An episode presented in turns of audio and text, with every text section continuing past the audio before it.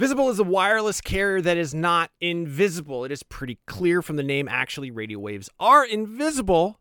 And I can say this with authority as a licensed amateur radio operator. That being said, Visible won't be giving you the power to see light outside the visible spectrum. It's actually way better because having that ability would make getting around very difficult and distracting. What you do get with Visible is unlimited 5G data powered by Verizon. You get one line of wireless, just $25 a month, which is great in these times of economic uncertainty. That is one line for $25, taxes and fees included. So, whatever you're doing at this moment, please stop. Switch immediately. Now, monthly rate on the Visible plan for data management practices and additional terms, visit visible.com. Wir Eden in Was ist los? It's dein Freunde Seth. I'm learning German. Yeah, in case you didn't know what that was. That is me trying to impress you with the little German that I know. Right now, I am actually learning German. I took it in high school. I goofed off the entire time. I did some other language learning apps. They taught me things like where the taxi stand is and how to find a bus, um, but not a lot of conversational uh, German. Thankfully, that's what Babbel is all about. Babbel teaches you language conversationally, which let's face it, that is what you want to know anyway. I don't know, when I was in school, you learned like how to count, you learned like the colors, you learned the shapes. Those are all important things, but they don't help you when you're in uh, like Cologne, Germany with Ein Nierenstein, which by the way is German for kidney stone. Uh, an experience I can unfortunately speak personally to. But I've been using Babbel to learn to speak German again, uh, better than I have before. I actually really like it because it is conversational. It's a little bit more relaxed. One of the things that it does that I really like is it'll sometimes show you what the literal English translation is, and I don't know why, but I find that very helpful in sort of understanding the structure, the grammar of a language, and sort of putting myself into that mind space since I'm only in Germany for Gamescom, which is like a week, week and a half, I'm not immersed in the German language. I'm not immersed in German culture. So what I do is the second best thing. I'm taking Babbel. Hopefully this year when I go to Germany, I'll be able to impress all the Germans with how much German I know from learning through Babbel. The app has pronunciation recognition, so you'll be able to learn how to speak better with your accent, how to actually properly pronounce the words. That way, you won't get made fun of by a, a group of older German men because you said Apfelstrudel and not Apfelstrudel. Um, no, it's really cool. Uh, I'm going to say right now there is a special limited time deal for our listeners. Right now, you can get up to 60% off your Babbel subscription, but only for our listeners because you guys are the best ones, by the way, at babbel.com slash realm. Get 60% off at babbel.com slash realm. That is spelled B-A-B-B-E-L dot com slash realm. Rules and restrictions may apply. IGN Playlist is a new home to your game library. Rate games, share lists, and log your game time powered by How Long to Beat. Sign up for early access today at playlist.ign.com. Listen! Well, hello there, Super Nintendos. What is going on? It is episode 588 of Nintendo Voice Chat. I am your host, Seth Macy. With me here today is Peer Schneider. Good day, Mr. Macy. Hello, hello. And industry legend Kat Bailey. Hello, everybody. Happy Thanksgiving. I hope you're having a wonderful day of feasting. Yes, I hope everyone is gorging themselves on all the sweet meats and treats that come with this part of the season. And speaking of holidays, this is a little bit of a different show because today we are going to be grading the Nintendo holiday season so far. And as you know, you have, uh, by the time this airs, I think uh, 30 days left to shop. And if you're mm. holding off, don't because I don't know if you've been paying attention, but retail is a, a disaster this year. So if you've been putting it off, stop doing that immediately. Let's talk about Nintendo's holiday offerings for 2000 we have, of course, the SWOLED, which is the Switch OLED model, if you can find it. Uh, mm. Animal Crossing has the DLC, which is changes the game enormously. There's Hyrule Warriors DLC. Uh, Smash got Sora, kind of a big deal. The last fighter for that enormous game. Uh, little little indie title called Metroid Dread is out right now. Mario Party Superstars. Uh, of course, we've got Pokemon Brilliant Diamond and Shining Pearl, which was unfortunately marred by leaks ahead of time, but that's okay. Zelda's these, excuse me, the Game and Watch Legend of Zelda edition, Big Brain Academy, which I was not aware of. Uh, the N64 games and Genesis on the Switch Online expansion, which was marred by controversy. And third party, we have Shin Megami Tensei 5, Death's Door coming up, KOTOR, and of course the GTA trilogy. Just kidding. Don't don't buy that one. That one gets an F. But Oh, yeah, it's true. It's can't even say an A for effort. You gotta be like, well, I guess like a like a D for effort. it tried. Actually, no, it didn't. Never No. mind. Sadly. no. So what are we thinking? How is how is uh is Nintendo looking uh, going into this holiday season? Kat, what what are your thoughts? Well, I give Nintendo's holiday season an E for exceeds expectations. Oh, Okay. Well, Because thought- going into this holiday season, I was like, I don't know. There are a lot of question marks. How will Metroid Dread do? Will the Switch OLED be the upgrade that people want? Can Shin Megami Tensei 5 be kind of a tentpole release? Does Nintendo have a tentpole release? The answer is yes. The Nintendo Switch OLED did, in fact, uh, manage to provide real value. Metroid Dread ended up being that tentpole release that get, got in all of the Game of the Year list. And when I look from top to bottom from the Switch's holiday offerings, I'm like, this is actually a really good year for Nintendo. I think Yeah. arguably better than last year. Yeah, it, I'm kind of the same way. It wasn't until you know you were putting this list together in real time ahead of the show and breaking the fourth wall here that you know and standing back and looking at it, I'm like, actually, yeah, Nintendo's got a, a pretty solid holiday lineup. Um, especially when you compare it to what its major competitors have going on. I mean, uh, Forza is a huge, huge deal, and Halo is a huge deal, but uh, Nintendo doesn't have anything nearly as big as Halo. I'm sorry true. to say. but you can actually just probably go and get a Switch, or you already have a Switch. That's, I think, the biggest bottleneck for both of its competitors is you still can barely get one of their consoles. Now, granted, you can't really get the Switch OLED that easily either, but you can still get a Switch fairly easily. yeah. But I have I have a, a few friends who, when the uh, the Switch OLED came out, said I'll get it later, and now it's constantly asking if anybody's seen them in stock. It's uh, you know if you slept on the OLED, it's just going to get harder and harder and harder. So if you do see one on shelves and you want it for later, just grab it now. Um, I'm my my assessment of the holiday of Nintendo's holiday this year would be a B plus, and that's because you know precisely looking at the competition and seeing you know what a, a an amazing game um, Xbox has with Forza Horizon Five, and then obviously Halo coming out. It's got strong third party stuff from Ubi and others. Um, I feel like there's just one big title missing for for Switch this year, and Hmm. You know, I hate to say it because like Metroid Dread is really, really cool, but like as a kind of like taking myself out of the equation and thinking about the the game playing audience, it isn't the same as a 3D Mario, a 3D Zelda, or even That's a 3D Metroid, right? And then Mario Party Superstars is kind of like a return to classic Mario Party. So it's a it's a really good game, but it's a collection. Pokemon is a is an adaptation of an old game, and so like I'm missing that one big original either new IP like when Splatoon originally came out or you know like a, a major mainline 3D game. That said, all the games that are out are really cool. I love that we got the Zelda Game and Watch, which adds like you know it- it's kind of this season's Nintendo little Nintendo hardware toy concept, right? Like, uh, and and then yeah, it's great to see some third party stuff like um, SMT5 standing out. But again, we're we're also missing the top selling games on the market. Not that I'm like clamoring to play a Call of Duty game on my Switch, but like there isn't that sort of like there's nothing to like scratch that shooter itch like there is with uh with you know Call of Duty, Far Cry, um Battlefield, all that hitting the other consoles. So that And you that's know my what? one note. Thank God. It's okay. Yeah, it's okay.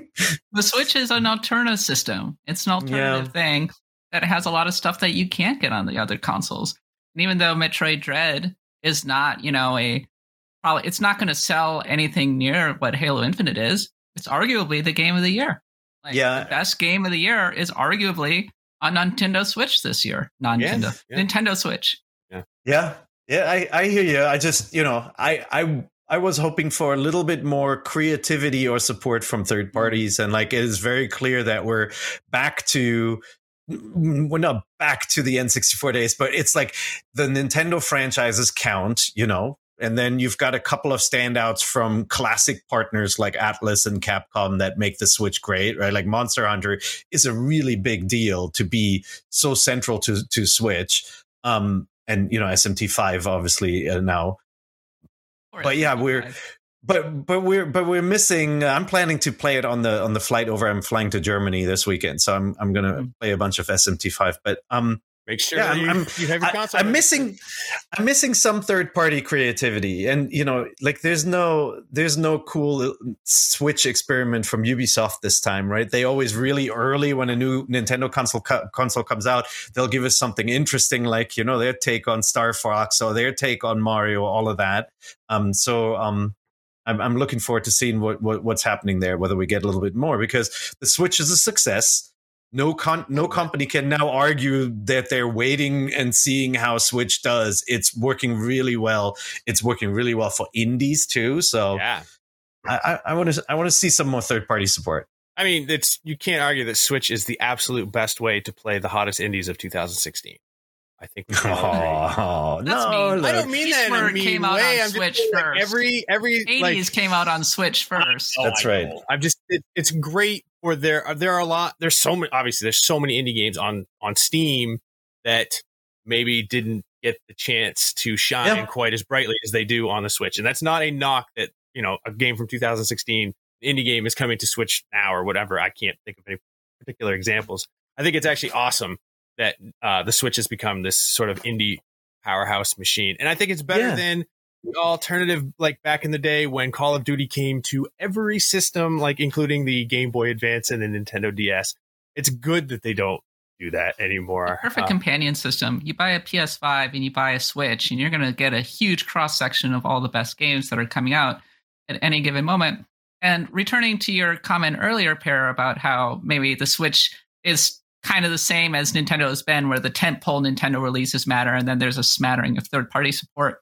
I agree to an extent, but indie has been the Switch's secret weapon this entire generation because indie games just work so darn well on the Mhm. thing and they fill in so many gaps. And then even if you're just looking at this year's holiday season, we got Death's Door coming out on November 23rd, arguably one of the best games coming out this year. It's going to look great on Switch. And then you also have Eastward, which came out earlier this year. And I think it's one of the more underrated action RPGs. That game is freaking gorgeous on the Switch too. You got to play it on OLED. Oh my gosh. So like, yeah, there are actually a fair number of games that even if they are kind of flying a little more under the radar, I would say there's a pretty healthy indie selection and a real strong pipeline coming from Steam to the Nintendo Switch. Yeah, I think that's that. Look, that's the big difference to the N64 and and you know later GameCube days is that there there is this living. The eShop really came alive with Switch, right? Where an Mm. indie can come out three years after it debuted on Steam and actually find an audience and a really big audience on Switch too. Um, no, I I gotta I gotta play Eastward. I haven't played Eastward yet. Um, I take your recommendation. I'll I'll download that too. Um, there's some interesting gems in Nintendo Switch's lineup that we don't talk about um, a lot, but like it's so weird to me. Like Snow Runner is on the Switch, and Snow Runner, you know, it's something that caught my eye when it. I think it hit Game Pass um uh, this this year, and I played it, and it's basically it's a it's a car PG in a way where like the entire game is about getting your car unstuck from the mud and snow. um and uh you know using winches to pull out trailers. Wait, it's like it's a survival Switch? game with cars. Yeah and it's on switch right? Like they're these weird games that we don't talk about very often because they've released with very little fanfare. And i'm sure they find some niche audiences within the the switch community as well. And like snowrunner is a, is a competent port actually. Um a couple more like when you start digging oh yeah there we go um Beautiful Yeah. game. I did Love not it. know this was on Switch. This game speaks to me on very many different levels. it, it, it, Slaps. It's a great it- game. it just it will make me it will make you so mad though it's mean, like what you're seeing right now is you know cars being stuck in in water or in mud and like that's what it's like you're you're literally fighting for an hour with one hill um but it, but it's just really fun and like i think it's a it's a pretty good game to play on the go too awesome. Uh, that Mm-hmm. reminds me, actually, speaking of pretty good games that we didn't put on the list, uh, Loop Hero is coming to Switch on December 9th. that's right that's right And that was just announced on the day that we're recording this. So that is Yep. that the is best games of this year. absolutely yeah. And since that game released, I've been like I've been wanting it to be on Switch, and then they announced that it is, and it was like hooray! Now we know December 9th, this game is coming, and I love this game a whole lot. And I played it pretty much exclusively for like two weeks when it first came out, and then whatever something happened. I saw a shiny Predictive. object in the distance and was, was drawn to that. But yeah, Other video games. So- yeah, yeah, all the damn time. But no, So uh, what's- Loop Hero's what- perfect for Switch. Yeah, so what's left? We've got obviously we have um we have Pokemon now. So that's that's that's a big one, albeit a, a, a re-release, of course, a, a, a re- remake, redo, whatever. Um, and then we've got Big Brain Academy is about to hit to the demo is out right now, so anybody can play it. It is exactly if you played the originals, um, you know, all the big brain and and game and brain training titles. It's exactly like that. It works really well on Switch because of the touchscreen. It is you you can use your controller and select things, but it's just so much faster to just tap the screen. The demo is super limited. It just lets you Mm. three uh, play three different uh, of these kind of brain teaser mini games. Like one is, you know, it shows you uh, some objects, and then you have to quickly find them on the screen and select them. Oh, The other one is like uh, the other one is the balloon pop, which is a returning one where you have to pop the balloons in the order of the numbers. So like smallest number first, and then it starts going in the minus numbers, and then it breaks your brain. All that. Um, it's a it's a really fun casual game. Um, but but it's it's not breaking any new ground. So it's it's kind of like a, a greatest hits uh, re-release return. I You will can try it out. Try out the, the demo. see how that one does, since there's probably so many people who this will be their first introduction to the, Yeah. the Big Brain Academy um, games because Switch is sort of has almost the same audience that the Wii did, but there was nothing like this on Wii, and of course Yeah. on DS, and so it'll be kind of interesting to see if that sort Such of such a weird off. artifact from the mid 2000s for Yeah. Nintendo. Yeah. Yeah, it is. Yeah, exactly. It's like it, they they basically invented. Well, it was something that was popular on, on on phones too, but they invented this kind of genre of brain training games, and in a way created the digital version of the Sudoku craze for a while, and then it just kind of went away, right? Just like Wii Fit went away, and then comes back with Ring Fit, and we'll we'll see if it does well. There are a couple of other games. There's uh, Danganronpa Decadence is coming uh, to Switch in December Oh, um, Super Impossible Road, the, which is kind of like an extreme G-ish racing game that was popular on on phones. There, there are a couple of notable, interesting games. There's um, there's a, a remaster of Pocky and Rocky.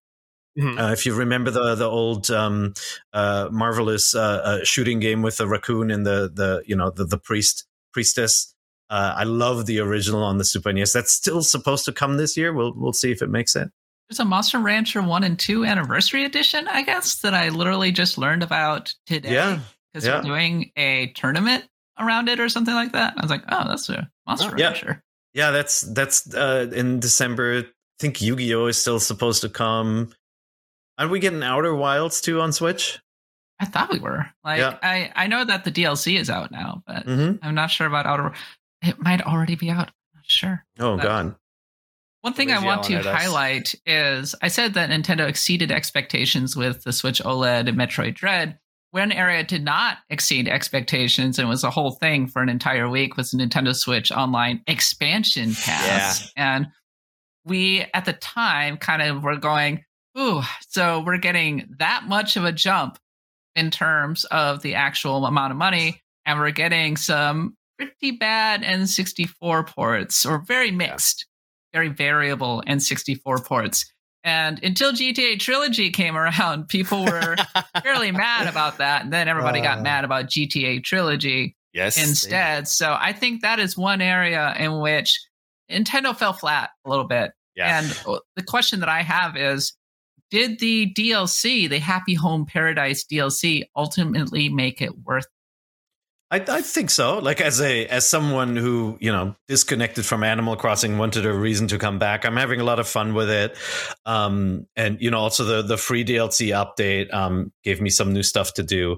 So I I do think it's it's worth it. And like if one of the strategies is to bundle the DLC for free, right? Like they could have bundled the Hyrule Warriors DLC as well. I, I think that's a kind of a cool plan because it encourages first of all, it supports Nintendo's first party efforts, which are the most popular games, and it gives you maybe gives you additional incentive to check those games out, but more importantly, revisit them because you're getting this as a value. Yeah. Uh, and then, Kat, the other thing around Switch Online is that um, it's just so poorly defined. Like, I understand Game Pass, you know, X, Xbox Live Gold, you know, uh, PlayStation's you know plus lineup. Like you, you kind of like they built up this expectation that there is a small number of games that hit every month, and then Game Pass obviously is a little different. Um, and you you understand what you're paying for with Switch Online. It's still so confusing Yeah. because we're sitting here asking. Would it be a good strategy to bundle DLC? And, and was it a good strategy? We don't know what's going to happen next. We don't know if this will ever be repeated or if it was just a carrot to get you in and then hope that you forget that you subscribed. And then with N64 and Genesis games, yeah, they showed us Paper Mario and Banjo Kazooie on the horizon, but no indication as to when, no idea of cadence. Like, do we get a new game every month? Do we not see games for six months and I'm just paying for nothing? Like, it's so strange. I don't understand it. thing. We get our PS Plus and our Game Pass games on Yeah. kind of a fixed schedule every Mhm. month. We know when to expect new stuff.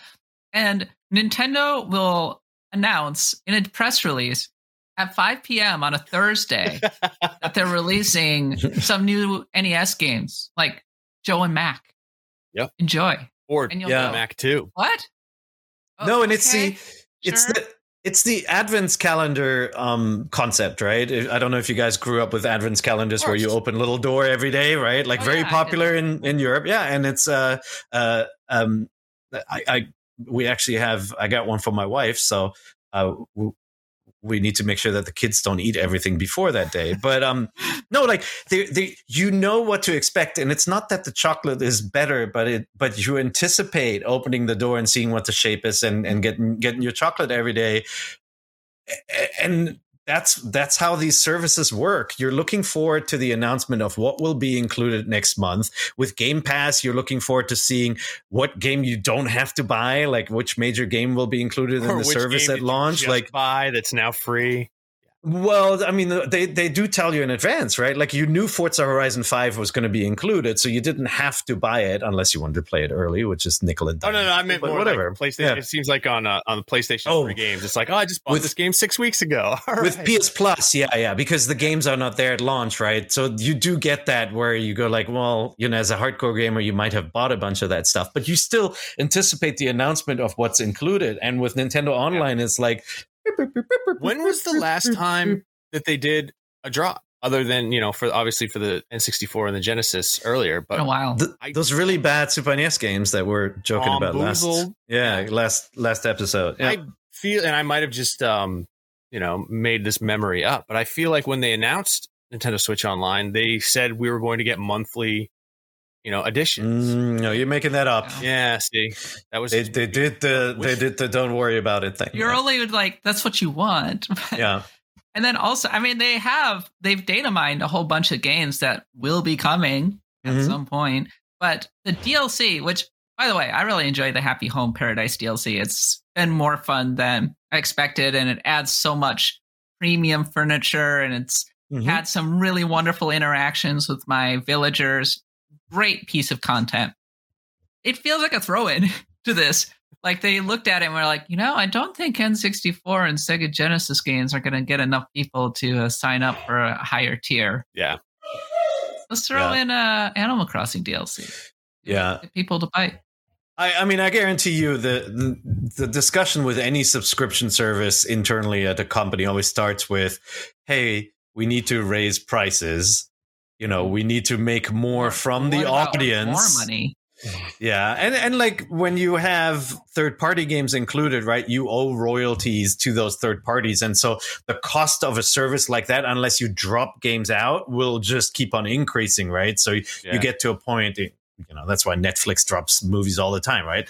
You get to a point where they have to raise the cost to make it worth their while to keep paying third parties. Yeah. Um, but it's like as a consumer, I don't care, right? Like I'm, I need you to tell me what is the value because I already forgot that you had some third party games two years ago on the service. Yeah. Um, Game Game Pass drops games out. We just don't really think of it as that. You kind of think of Game Pass is like, oh, I've got access to these games forever. But no, games. It's like Netflix. It, games will leave exactly.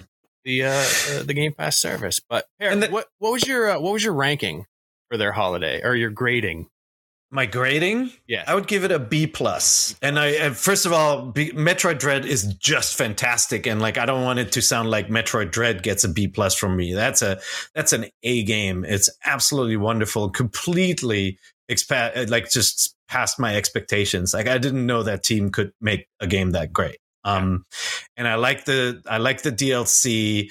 I like the Switch OLED, but it comes with a caveat that it's just a more expensive system with a nicer screen, right? Like they, Harder, to th- and that that's what ultimately pushes down my rating a little bit. You know, I like Mario Party, but it is a return to the classics. I like Pokemon, but it's a return to the is, yeah. classics. That that that's why I'm not A. Not an- Or or what what what did you have? E E Kat I was E. E. and I am going to give Nintendo's holiday season a seven out of ten, which is good. Okay. Yeah. it's good on the IGN. You're a little lower. You're a little Yeah. lower than us. Well, because eight is great. I don't think it's great. I think it's good. On Yeah. the seven to ten scale, that means that Nintendo's holiday season was bad. It was very bad. No, no. I, I'm I'm actually I'm seven I'm seven ish too. But again, Really? have not have not played SMT five. So I think it's pretty good. Like I've been playing. Yeah. Okay, I play all the consoles. Right, I play Xbox a lot. I've been playing a lot of Forza. I've been playing Persona Five on my PS5 because outside of Deathloop, it hasn't really felt like there's been much. Like Yeah. I would give PS5's holiday an F. Honestly, oh yeah, I, I, then- I- yeah. And then you look at Nintendo's holiday season. I feel like I've got so much to play at any given time between Mario Party, all these indies, uh, SMT5. I really, really enjoyed Metroid Dread. Like I, like for a system that is in year four of its cycle and is still Mm. continuing to generally push out good content Well, at a midway really through its life solid cycle. cadence. yeah. Yeah, no, exactly. it's been great. It's it's good holiday season for Nintendo. I Okay. think. Yeah, I, I think PlayStation had a had a very weak holiday season, but like uh, you know the double punch of uh, Forza and and Halo for Xbox is really strong. Mhm. That's that's like the their biggest franchise, and then that is probably the best racing game ever made, all hitting within the the time span of a This month, and Xbox then trying to pull a Nintendo 2017. yeah, and then they do they do have like I'm really enjoying Far Cry and and mm-hmm. stuff like that. So they do have these strong, good looking third party titles as well, and like I'm still playing Psychonauts and stuff like that too. Call of so- Duty Vanguard yep. is really bad this year. I think the Battlefield and multiplayer Call of Duty were quite weak. I'm skipping them both. I'm skipping them both. Yep. Well, that's good because they're not on Switch anyway. So Mhm. that was uh, our grading of the holiday Nintendo. Excuse me, the Nintendo holiday season. I forgot to mention it's uh, again the Black Friday offerings, which is uh, a lot of their first party games are going to be forty dollars, and they'll probably be less than that on places like Walmart because Walmart is sneaky and they'll just cut them right out. Also, the Nintendo Switch bundle with Mario Kart is back, so if somebody doesn't have Mario Kart somehow, like maybe they just I don't know arrived on Earth and People are still buying it. yeah, I mean, it's the flip. attach rate of that game is incredible, and this bundle certainly helps. So, as far as uh, Black Friday, they're doing all right. There's going to be a lot Yeah. of chances to get best Nintendo games of all time for, on the cheap. So, And for people who've never owned a Switch, who are probably not listening to the show, but Right. um, you know, it's it's not the the OLED version that's in the bundle. It is the longer battery version. V2. And so remember that the difference between the Switch OLED and the and the standard model is just the on the go experience. The screen is much much nicer. Yeah. Um, so if you plan to play a lot on the go, the SWOLED is worth shelling out the extra dough for waiting for. nobody Otherwise, talks about Yeah. Yep. how much better that kickstand is.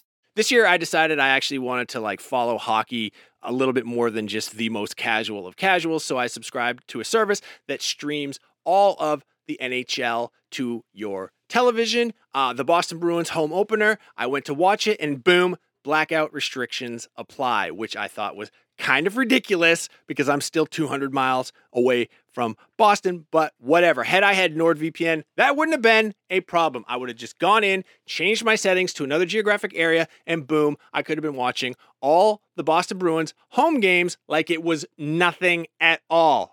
So now I have NordVPN and I can watch the home games of my local teams streaming without being frustrated. It's the same thing with like Netflix. It has all these complicated licensing rules, which from one country to another don't really make sense. So something you could watch on South Korean Netflix, you won't be able to watch on the United States Netflix unless NordVPN, boom, switch to South Korea and you're watching whatever Korean drama that you want. I highly recommend you do that. I haven't done it myself, but people seem to enjoy them. And who am I to try to bring down people's enjoyment? Uh, NordVPN, more than just entertainment and sports availability, it's going to protect you, especially when you're traveling, when you're using public Wi Fi. People are trying to get in there, they're creeping on you. Bad actors, people trying to steal your password, your bank account details. Who knows what the government's doing these days? I can't keep track. They're all over the damn place. NordVPN, it's going to protect you. It's going to protect up to six devices because I know you have at least that many devices in front of you right now that can hook up to the internet. Boom. Fastest VPN in the world. You're not going to get any buffering. You're not going to get any lagging. Uh, it's going to stop your ISP from bandwidth throttling, which they do. That's kind of sneaky, especially how much you're paying those guys. There's threat protection to protect you from viruses and malicious malware and whatever else. Uh, um, unsavory actors are out there. If you want to get the best discount off your NordVPN plan, go to nordvpn.com slash Nintendo VC. That's nordvpn.com slash Nintendo VC. Victor Charlie. Uh, that link is also going to give you four extra months on the two year plan. There is no risk with Nord's 30 day money back guarantee. That's nice of them, and I appreciate that. Contained herein are the heresies of Radolf Burntwine, erstwhile monk turned traveling medical investigator. Join me as I uncover the blasphemous truth of a plague ridden world that ours is not a loving God, and we are not its favored children. The heresies of Radolf Burntwine, coming January 2nd, wherever podcasts are available.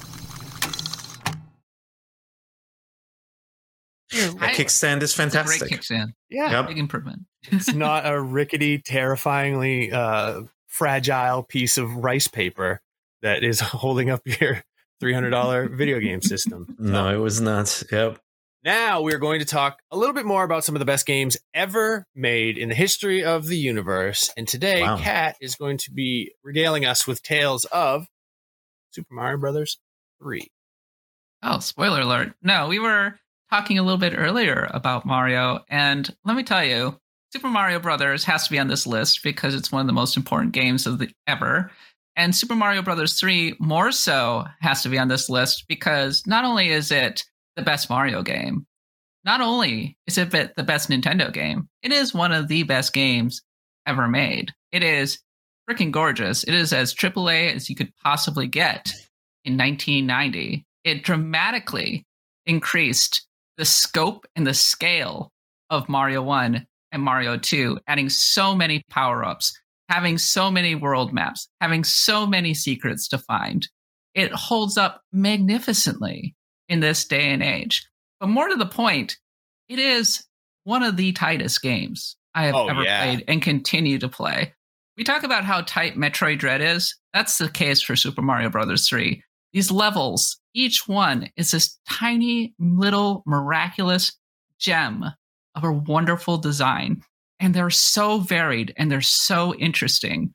Going from World 1, where you start out with kind of a normal thing, to World 4, where it's like everything's gigantic. And you have the snow mm. level and the, the plant level. And then you get to World 8, where Bowser is apparently on the warpath and you have these insane tank and airship and naval levels, right? It is Mario. This is Nintendo leaving it all on the table. Like they're just saying, this is it. We're throwing everything in here. And to the extent that Super Mario World, in some ways, was kind of regarded as lesser at the time because it was almost like Nintendo was exhausted after throwing so much into Super Mario Brothers 3. Not only that, Super Mario 3 Brothers 3 is freaking hard. Yeah. Especially once you get to World 7 and World 8. This game is one of the toughest Mario platforming challenges in the entire series. It's an exquisite, iconic Nintendo experience. And I think in my for my money, Mario just has never been better. Yeah, I'm I'm watching the uh, the video of Super Mario Brothers 3 and it's making me want to play it so I know, I know. right now. I'm thinking of all the great the fact that Mario would wear suits. I don't know why, for whatever reason when I was a kid that just excited me so much. The fact that he would just wear a, a little costume and turn into a frog and have all the abilities. Now he's a raccoon. Now And he's now a he's- Hammer Brother. Now he's a Tanuki. I don't know what that is, but it turns into a statue because I don't know anything about Japanese mythology, and there was really no way for me to find out in 1990. Yeah, and on top of the fact that it's some of the best sprites on the um, on the NES, um, and it is, it's massively difficult. It's just so fun. I, I remember the lead. Oh, I forgot about the Hammer Brothers suit. That's another great one. it, it rules. I was always getting. I would get the game genie and put in the Hammer Brothers code. I didn't ever want to be anything but the Hammer Brother. This it's a great suit. I hmm my and then you have something like completely off the wall like Kuribo's shoe which is just a giant shoe that you can bounce around in and not you know and, and not be uh One damaged level. by spikes yeah That's so much fun. And I yeah, don't and know why. that's my favorite probably my favorite power up in like any Mario game because it's so absurd it's just a giant uh Kuribo's shoe which is I think that's the Japanese name for Goomba right hmm okay It's it- it's such a I mean, you have to put it in the context of when it released too. Companies weren't making side-scrolling games that where you were able to go everywhere. That you know, if you go back to the original Mario Brothers, you can't go back, right? The- It can't Right. remember what's on the left side of your screen, and so you kind of have to forge ahead. And M- Super Mario Brothers Three just doesn't go right and left. It goes up and down in all these different directions and then creates this perfect playground where any power up changes the gameplay experience. And then the, the kind of like the the presentation of the kind of like stage setup and everything with the uh, you know when you exit the level how you like literally exit the world and and hit the block there it's just so well designed from beginning to end i'm full disclosure i'm more of a super mario world guy. Like that that game to me epitomizes uh, the mario franchise when it comes to just kind of tweaking everything to such perfection and the music the sound you know obviously the power of the super nes making all those mode 7 effects possible too is what endeared that game. But i'm also completely cognizant that it just took everything that worked so well about Super Mario Brothers 3 and put a little bit more of a shiny coat of paint on it. And so you really have to appreciate uh, like Super Mario Brothers 3 just did so many things incredibly well. Well, it's perfect that you mentioned Super Mario World because I was going to bring that up as one of the all-time greatest Nintendo games of all time. Mhm. Maybe even a little bit better than Super Mario Brothers 3. I know, shocking, but it's I couldn't really Those people. decide. All I'm- I- Mario World hipsters have taken over the Uh-huh. world. Uh-huh. Mm, I, I, I mean, I, I will not deny that I have hipster tendencies. I'm looking at my vinyl collection right over here, like the biggest jerk. Most of them are video game soundtracks. Okay, um, but yeah, Super Mario uh, World just it was such an incredible introduction into the 16 bit era for many of us like me who were such Nintendo fanboys at the time. The idea of playing on a Genesis, are you kidding me? I would I would have rather been been dragged uh, out into the street and uh, and and beaten savagely with a hose or something than to be seen playing Genesis. So I held off. It, I Oh, was God, I so was good. like, look, I, I, it might be a surprise that I was such a fanboy, but uh, I held off, and then you know my brother and I we worked all summer uh, to raise the money to buy a Super Nintendo, and then we finally hooked it up. Your parents help you set it up, and Mhm. we put in Super Mario World, and it was like unbelievable. We had all these effects that we had never seen before. There's this, there's the transparency effects of the fog in the haunted houses. There Oof. are all the like uh, Peer was saying the Mode Seven effects, especially when you uh, The clown car. when yeah, The when clown car spinning, Bowser yeah. at the end. Yeah, there's the great Mode Seven effects. They just put every trick that they wanted to put in to sell the Super NES into Super Mario World. But on top of just being like the visual trickery and the impressiveness and colorfulness, uh, uh, you know, that was offered to it by the expanded color palette, things of that nature, it's just a great game. It's so fun, and it has all these weird, random Super Mario Brothers secrets that don't make any sense. Like, uh, now uh, what is it when you beat the Star Road? It just turns into autumn, and there's pumpkins and things around for some reason. Which at the time that I played it and opened up that level of the world, it tricked me into thinking that the Nintendo somehow knew that it was October. no, okay, nope. Always looks the same. I was a kid. Like I, mean, I Animal was like Crossing. 13. Yeah, but You- I, I was like, you- oh my god, the Super Nintendo knows that it's No. the autumn now. You need and I just, thinking. Yeah, you you need to buy a disk drive add-on for there to be a clock. No, but there's um there are there's so many elements in Super Mario World that just elevated um beyond the the NES era Mario games for me, and the one is Yoshi. The Right. concept, you know, you had the you had transformations before, and you had cool flying controls and all of that, but with Yoshi. It the game not only felt differently, like running into an enemy changed changed the game. Like having to recapture yoshi who's running away is such a brilliant concept. You're not just taking a hit or losing him. You have to like chase after him.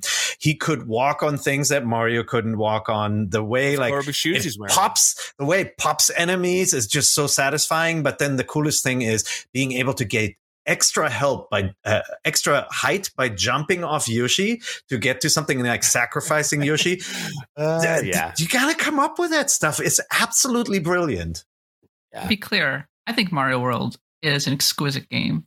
One of the finest platformers ever made. I loved it. I still love it. I still Yep. really enjoy playing it. Um, if there's anything that annoys me, it's that for some reason Mario 3 doesn't seem to get its due anymore when people talk about Mario World. They're like, you're right yeah, Mario 3 was great, but Mario World was better. And I say, maybe not. Because if you look back at the development history, Mario World was actually, it kind of was under the gun to develop it. The development team weren't entirely happy with it. Miyamoto himself was not very happy with how Mario World turned out. And it's only in hindsight that we say, oh, wow, this game is incredible. there are a few things that annoy me about Mario World, and I, I kind of hate dragging it, honestly. But when I look at it, I go, okay, well, the environments are a little repetitive, especially compared Hmm. to Super Mario Brothers 3. I don't think the cape is as good as the Tanuki. No, suit. I will are fewer power-ups. 100% agree with you on that. Yeah.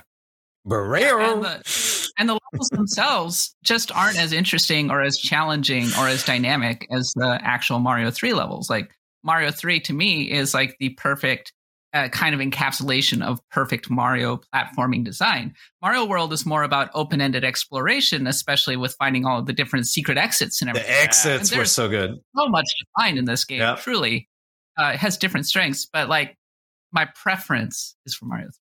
That, no, I, I totally understand that. I totally get the Mario Three over Mario World crowd too, but um, I, I think it it might also just have something to do with which game you played first, which game you played more, you know, which games your friends played, and like as somebody who really appreciated sound design in in in uh, gaming machines because I loved the Commodore 64 SID chip before the Super NES. Um, I just really love the way the the tunes sound in Super Mario World and like the the kind of fake instruments they created. They're they're so iconic now. When you hear like the diddle diddle dun dun dun stuff, Oh, the just- ragtime. Yeah, yeah, yeah. nothing nothing sounds like that. It's not a. They're not trying to make it sound like a piano. It's like it's.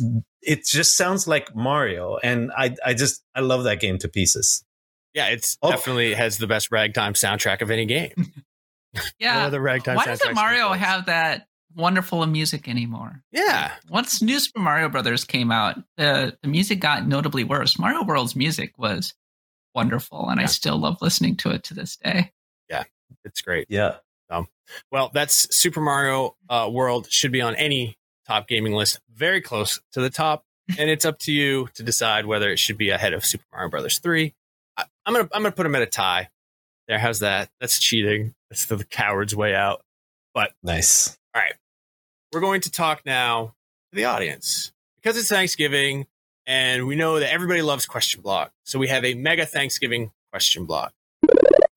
Uh, we took questions from the Facebook group, and here they are to be answered now by the crew. So, Guy Elnathan or Elnathan, not sure, says, I've been waiting to hear the crew's thoughts on the original Super NES Mario RPG. In my opinion, it's a masterpiece, not only within the Mario RPG universe, but as an RPG in general. I really loved it and feel like all the games after it truly never lived up to its legacy. Truly a timeless classic. What does the crew think? I just want to say I have to bow out because I never played Super Mario RPG on the Super. should play it at least once. You played it once? I know you should play it at least. Oh, I know it's on I rec- my uh, my NES Super NES Classic, which I Yep. always handy by. So I, Uh, maybe the I'll first play time I ever played Mario RPG was during a sleepover in which we played through the entire thing over the course of the evening. it. and my What is that it- possible? Yeah, It's, it's actually quite short. it's Oh, very realize easy too. that. Yep. Oh, One That- of the things that I like about a good RPG is when it's less than 10 hours. Yeah, that's Yeah. good stuff. see, I, So- I this was developed uh, with Square, correct? Yes. Was, so yes. okay, well, I always just assumed of then it was going to be an 80, 80 hour RPG. Then It's historically significant in the sense that this was the last real partnership between Nintendo and Square before they had their big breakup. Right. And Mhm. Square went over to the Sony PlayStation. And it's actually kind of remarkable how Square took Mario, the concepts of Mario, and expanded on it so much in a way that felt really faithful to the Mm. franchise still. This feels like a Mario game, but it has a sense of humor. The writing is really great. It actually does really great stuff with Peach. I really enjoy how much more agency Peach has. It's almost like setting up her character development in Mario Odyssey, if you want to say it Oh. that way. Mm. They, they do fun things with Bowser. It is, it's great. The only thing I don't particularly like about it is I'm not a big fan of the the uh, the bonus characters from Square. I don't like Mallow and all of them, and uh, I didn't want them. I don't. I don't want Geno and Smash Brothers. Sorry. I'm I'm actually completely with you. They always felt like they weren't from the same universe, but I, I know there there are lots of fans who like those characters because of this game, and you know, I like. Guy, I, I hear you. It's it's it's a classic. I love this, and I remember when it came out, I was thinking, "Oh my god!" Now Square and Nintendo are going to keep making these games. They're going to get better and better, just like Final Fantasy got better over the years, forever and ever. And then burp, burp, right? The great the great Nintendo 64 developer exodus happened. And so when the sequel a sequel was announced and Intelligent Systems obviously took over development on it and I would argue that Paper Mario actually is the better game. And you know, I get it. People have nostalgia for this title and they wanted it to continue like that. And Paper Mario is very, very different. You know, art style and and combat and all of that is very, very different. But I think actually the direction it went to with Paper Mario is the better one. Um, and I like that game better. But I would I would absolutely love to see them try this again. And like there's nothing that stands in the way of Nintendo doing this again, except for pride.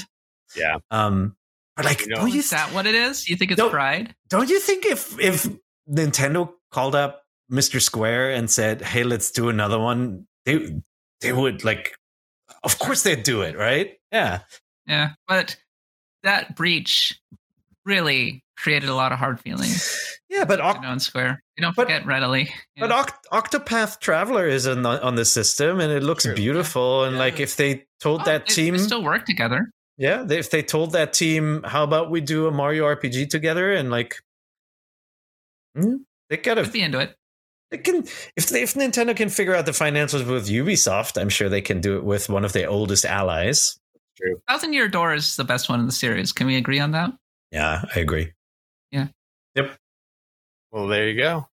It Mhm. is a it is a confirmed classic Super Mario RPG that I have not played, but I have it in here. You should It's play it. It's on the SNES. Uh, SNES. Now that I know Yeah. that it's only ten hours, I'm I'm actually very interested Let's in. knock it out. Yeah, Yeah. I'll just do it. Is over. it on? It's on. Uh, it's also on SNES Online, right? On the Switch. No. I don't wrong? think so. I don't think so. I don't think that it is. Oh. No, no, That's I a don't huge. think so. That's that and Earthbound. What an omission.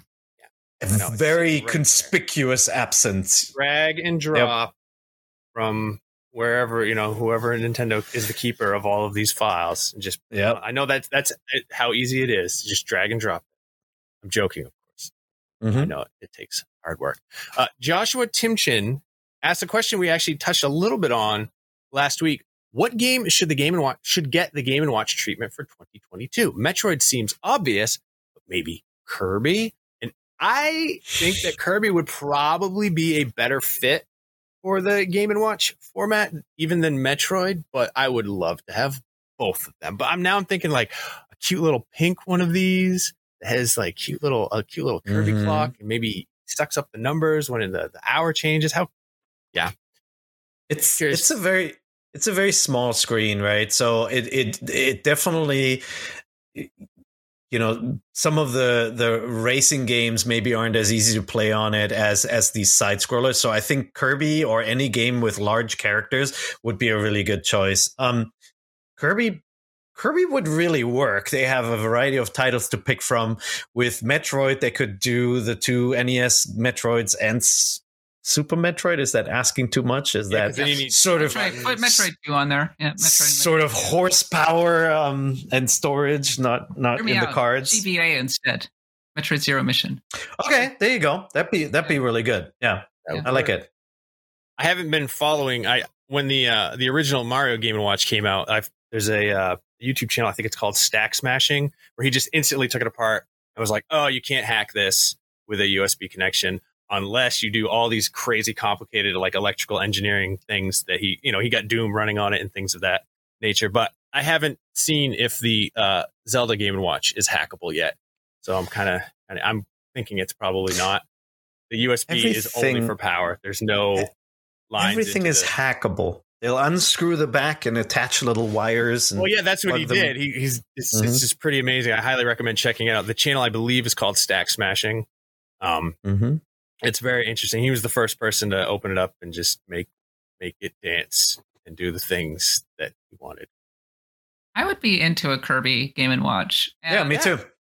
I actually sort of think that Kirby doesn't get enough respect. I, I I agree with you on that Mm. one hundred percent. Yeah, Kirby's kind of Kirby's Adventure and Kirby's Dreamland, maybe maybe a couple others would be a a great ad. Kirby's Adventure, in particular, if Mario Three is the best game on the original NES, Kirby's Adventure is up there. It's like one of the top five. Like Yeah. there's so it's so big, it's so pretty. There's so much to find, and Yeah. Kirby himself is such a wonderful and dynamic character. Uh, adding in the conceit where you could swallow the enemies and then steal their powers and being able to fly around. And of course, Kirby is an elder god, as we learned in Super Smash Brothers Ultimate. Uh-huh. So I hear you. I just feel like both the Kirby and the Yoshi series have have some high points, but also have some marked low points where it's not quite up to the Nintendo seal of quality. Whereas like Mario, I feel like even the worst Mario game is a great, great game, right? And like Kirby is uneven, and sometimes those secondary franchises, and maybe maybe it's the HAL games, they can't decide whether they want to make a game for kids or they want to also keep the old school gamers happy with some sort of difficulty Yeah. um, to go back to. But I yeah. got I got two more pitches. All right, what do you got? Pokemon. Okay. uh, yeah. Pokemon would be That'd be big. yeah. But then you can't trade and all that. No, no, you can trade with other Game and Watches. Okay, so you do Huh? support Huh? that over the cable. Yeah. Okay. Yeah, All right. The USB C to USB C connection. Yeah. there you go. Mhm. And what then was- the what was other, your other one? the other one is Fire Emblem. Oh, could God. uh Yeah. put put the fire emblem uh you know the original fire emblem on there and then maybe and hear me out gba fire emblem blazing sword with Ooh. Lyn and all of them on there as well that would be, yeah. The I'd be into GBA, obviously. GBA, we have to thank for actually making Fire Emblem a thing in the West, right? And like, hmm but I'm I'm still holding out hope that Nintendo will just go back and you know translate everything, Thracia, all that, and and we need a remake of genealogy of the holy War. Yeah. that is the one that everybody always the, in japan that is the most popular one that's the one that everybody's like oh it's the best one so. I have I have all the cartridges in Japanese, and yeah, they're so. Oh God, I love those games. That's so the much. entry from which all of Fire Emblem, as we know it today, basically sprang from. So, Mm-hmm. Yep. but Americans haven't played it, and I think Americans kind of deserve. We deserve to play this one. Dang it. I mean, we have the first one.